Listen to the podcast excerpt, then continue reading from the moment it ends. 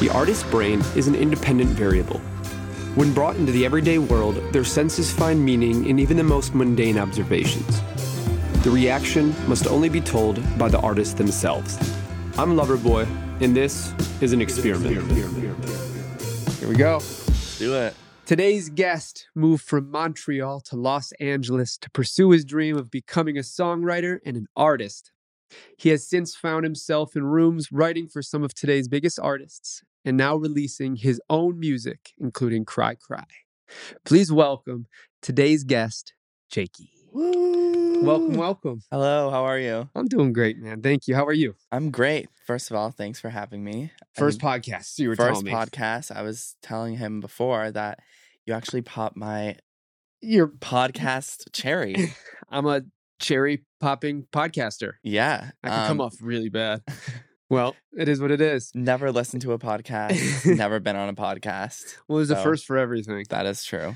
So, from Montreal Mhm, to LA, Yes. when did you make the move? well, there are some steps in between, Mm-hmm. which we'll get to, but um, I officially moved to LA January 2020. So Not that long li- ago. Not that long ago, two ye- two months before the pandemic, basically. I actually went back home in March of 2020. It was supposed to be my sister's bat mitzvah, Mhm. which never happened, obviously. Yep. Um, and I got stuck there for six months. Oh wow. So I've officially been here since like September of 2020. So That's s- really crazy. fresh. I'm fresh meat, you know. What a weird time to come here too, because you came when LA was the least LA it's ever been. I know. It, wa- and I, wa- at the time, I was living in the valley, and Mhm. everything was just so grim and so weird. Yeah. And coming from a really small community where I was like the artist, you know, I was Mhm. like, I'm the singer. I have so much like hope for the future. And then I move here, and everything was just like not what I expected, not only Yeah. because of the pandemic, but also LA and the industry. And there were so many things that I needed to learn Mhm. um, when I first got here, which, yeah. But you you seem to have found a group of people that that were probably the saving grace in getting to learn a lot of those things in a in an LA that wasn't regular LA. Mhm, A hundred percent. I'm I'm super super lucky that how everything worked out. Mm-hmm. You know, um, I was living in Toronto actually before I moved to LA. I was um, studying philosophy there at Ryerson. Awesome. So I was there for two years, and I don't know. I was so unhappy there. Like everything just felt so gray and boring, and just I felt useless for some reason. And I think it's just because I wasn't passionate about what I was Yeah. doing at the time. Looking back now, like I apply so much of the philosophy that I learned um, in school. But while I was learning it, I was just like, I'm just here Yeah. to pass time, just to do what Figure out everyone else whatever's does. next. Exactly.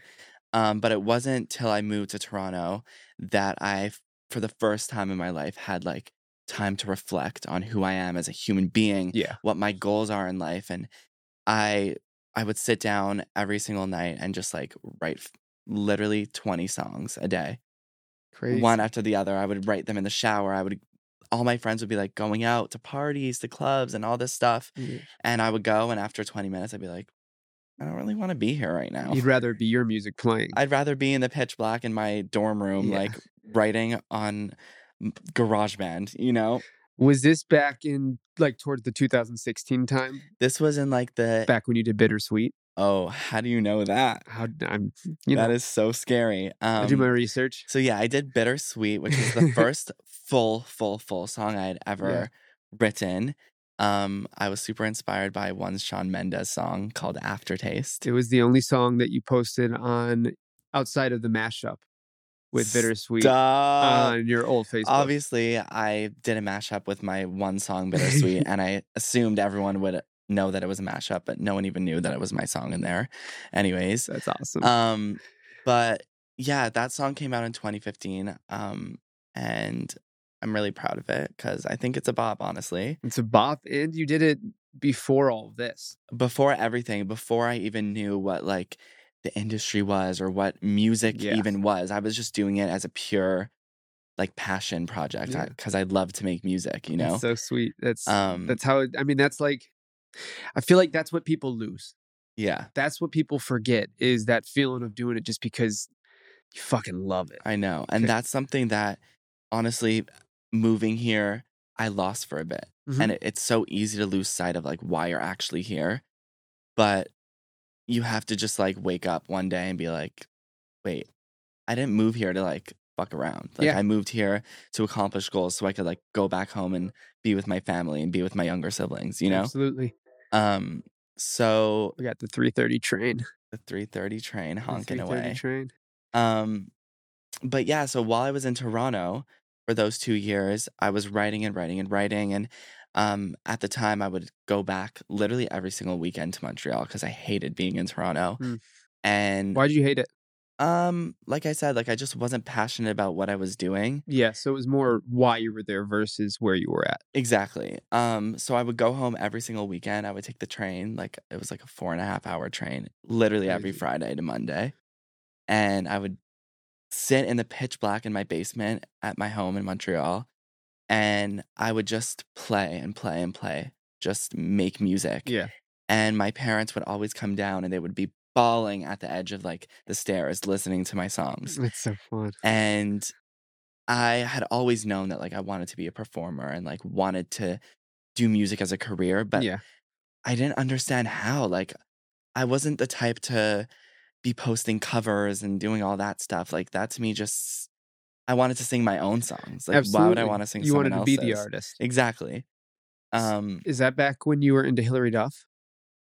you're insane how do you know all of this hillary duff is my is my one ce- like celebrity crush She was There's- my first show ever, and she touched my hand three times. Okay, yeah, she was my first show ever. I met her four times actually. Um, I went to the premiere of an, a Cinderella Story, the movie, Yeah. which is my favorite movie, and then I went to a few of her other concerts, and I met her backstage, and she actually remembered me. That's so. Oh, that's her. crazy. She's my queen. Her show was my first one with my mom, and then my second show was Judas Priest. Oh, So the exact opposite. Yeah. He came out of like some skull on stage, and I'm she dead. was singing songs from her hilarious. Disney Channel. show. What um show did you go to? Was it Metamorphosis? Was it Oh, I which couldn't one? tell you. I was uh, I was a young kid. It was, probably when she was her still first on. album. She was still on uh, Lizzie McGuire. Really? Yeah, Yeah. So it was probably her first album, which is It's obviously the old. best one. that's so crazy. Um, so she was she was one of the people that you were looking up to, and that you were like, I want to I want to do that. Yeah, um, there was really no one else that made me want to be. uh, I, I- I'll say like when I first envisioned myself like doing music, my goal was just like be famous. You know, Mhm. I just wanted to be famous and like have paparazzi pictures taken of me and stuff. Yeah. Um, but as I've grown and I've kind of like found who I am as a person and as an artist, there is so much more beyond that that interests me. And like the bottom line of that is just people respecting me as a creative Yeah. and just understanding where I come from when I'm like writing my songs. So I I haven't known you for that long, but I've I've known you long enough that I kind of got to see the switch. Right. So you went from coming out to LA and and figuring out LA hmm to now being a legitimate songwriter who goes to sessions multiple times a week and does Mm-hmm. the grind. Tell me, tell me how that change happened. Happened. Um, well, when I first moved here, I, like I said, I was really fortunate to have a really good crew of people around me. Mm-hmm. Before I moved here, actually, I came here for a month and I was staying with my sister. Um, and a bunch of these publishing groups and management companies were having me come out here for that month. Mhm. And they were setting me up on all these sessions. And I made some really cool connections and really close friends. And I went, after that month, I went back to Toronto and I was like, why the fuck am I here? Yeah. Like, I want to be in LA. And it just so happened that at that time, um, Carly Hansen, who is now my BFF and obviously Shout out Carly, the one of the best artists out there. and just one of the best fucking people. She really is. She's she phenomenal. is the best. Love you, Car. We're getting her um, on soon. Yes, She'll be she's here got to soon. be on here. Um, but she was happened to be moving out of where she was living, and she was like, "Why don't you just come move here and live with me?" How'd you originally meet her? Um, s- so I was working with these while I was in Toronto. Um, I was working with these really cool producers who are from Quebec. Mhm. Um, they're called House of Wolf. They're really really cool guys. Um, and they had done like the the OG Carly stuff, like Yeah. Only One and like those songs.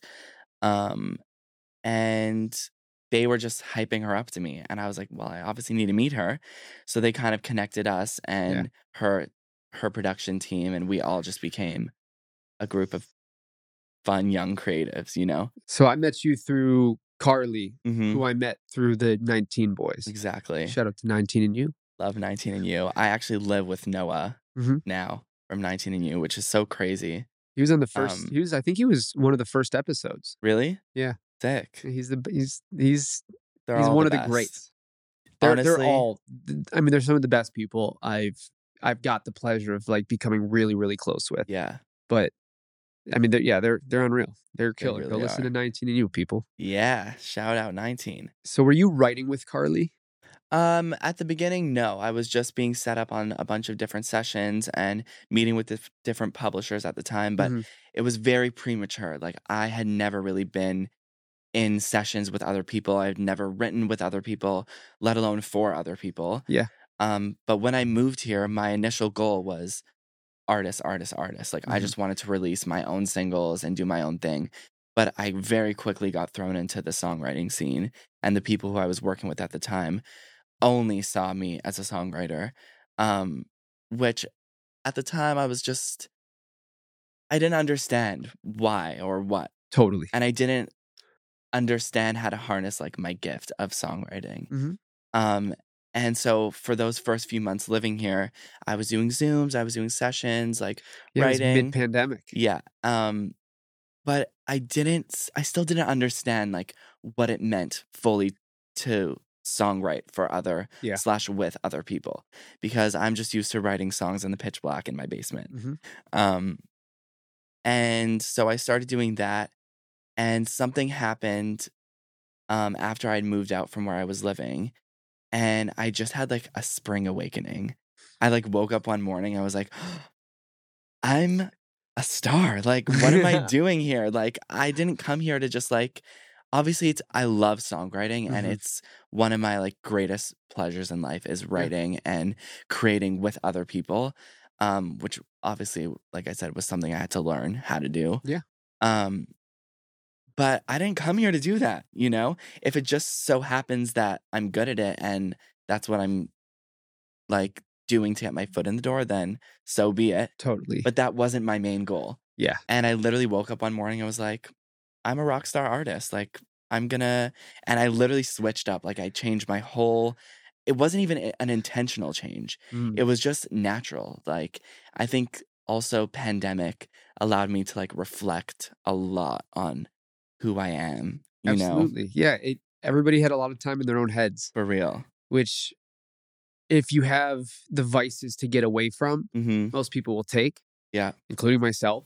for Um, sure But we had we had none of that during the pandemic. we and did not I think people got either a really good opportunity to see, hey, I'm not doing what I should be, hmm or I'm doing something that I shouldn't be, and, and I need to switch up. exactly exactly and at the time i was not working at all like i had no job like i was just going to sessions all the time Yeah. and I just felt really low. Like I was just like, there there has to be more Mhm. that I could utilize in this huge Los Angeles. You know, There's so much here. there's so much to take advantage of, honestly. Um, and it wasn't till I got a part time job at Starbucks, and I had, like moved out on my own Yeah. um, that I've really found myself, and I just it it sparked a new chord in me, and I was just like every day making songs for me, and I Totally. started doing things for me and making moves for me, and I stopped depending on people to like advance in my career. Yeah. You, You just know, went and got it yourself. Yeah, when I moved here, I was really, really naive, and uh, I assumed that one person could make your career for you Absolutely. and that is true, but the only one person is you. It's you and everybody says that you just have to meet that one person when it when it is coming to somebody else Mm-hmm. and you go look around for this one person yet you're missing all of the people that build up that one person Exactly. which is the people that are become your good friends Mm-hmm. the people that you can call when you're having a shitty day For sure. you know like everybody's like oh i'm having a terrible day i'm going to write about it most people don't have a terrible day and write about it they have a Right. terrible day They need somebody to help them digest it Mhm. and help them understand it. Then you write about it. Exactly. But that community around you and all of that kind of builds up so you can start figuring yourself out as For you go. sure. The- And that's like definitely one of the most important things. And I'm so lucky that I I have like that foundation of Yeah. of close friends and like you know, creative friends that I could go to. What do your what is your family like as far as uh support? It sounds like you have a pretty supportive family. They are the most supportive. I'm one of five kids. Wow. Um, and we all have huge, huge dreams. Um, one of my older sisters lives here in LA, um, and she's Oh, that's doing nice to have. film and TV and comedy and stuff. And then I have a younger sister who lives in Paris and she's doing photography.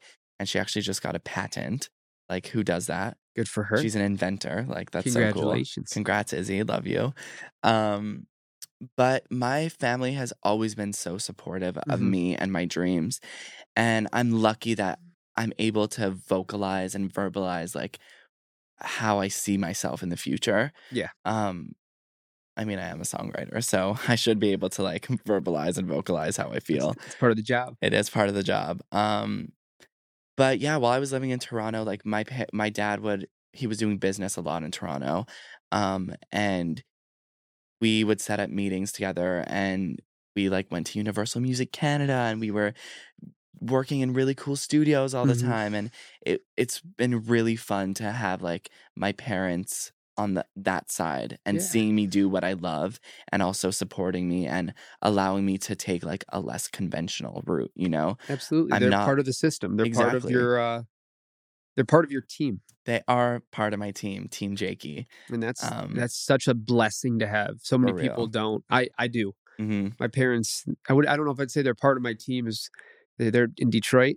hmm um and don't know anything about this world, but they are such big supporters and that's For something sure. that that I know I am and it sounds like you are as well, but uh very very blessed and appreciative of. For sure. It's it's super important. I feel like whether you have that support from your family or not, it's both a driving force, you know? Absolutely. If if you don't have that support from your family, it probably makes you want to like push even harder to say, look, look what I can do, look what I'm Yeah. doing. Everybody's got their own Yeah. their own fuel.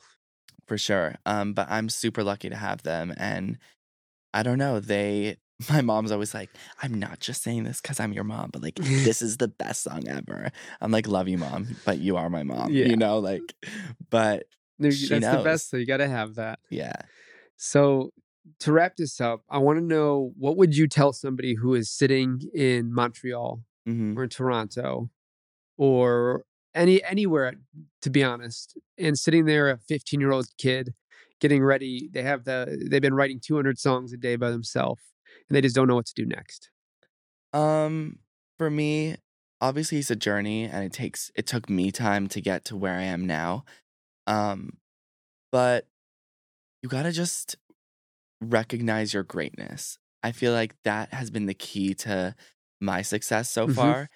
Um, not in like a I'm better than anyone way, but I feel like when you're an artist, whether it's a visual artist, like any type of field, yeah um you're making art for who for you you know so you have to know that what you're doing is good and if you know if you recognize your greatness Mhm. then you can't be denied in my opinion people people will catch on people will catch on and you just have to know your worth and never settle for anything don't settle motherfuckers don't settle for real there's no need there don't- is no need art art is not about settling it's about getting out whatever's in your head and if you're settling then you're changing it for somebody else Exactly. that's bullshit exactly thank you dude thank you you are killer i'm so stoked to see how well you've been doing and thank you so and much all these people are very lucky to get you in the room to help write oh thank you we're gonna go uh make some music let's thank do you it. for uh for coming on Thanks for having me. You're honestly the best and you're Appreciate so you. freaking talented. thank you man And I love all that you do.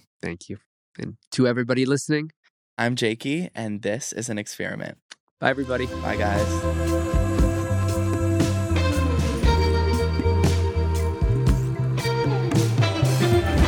The experience is the experiment.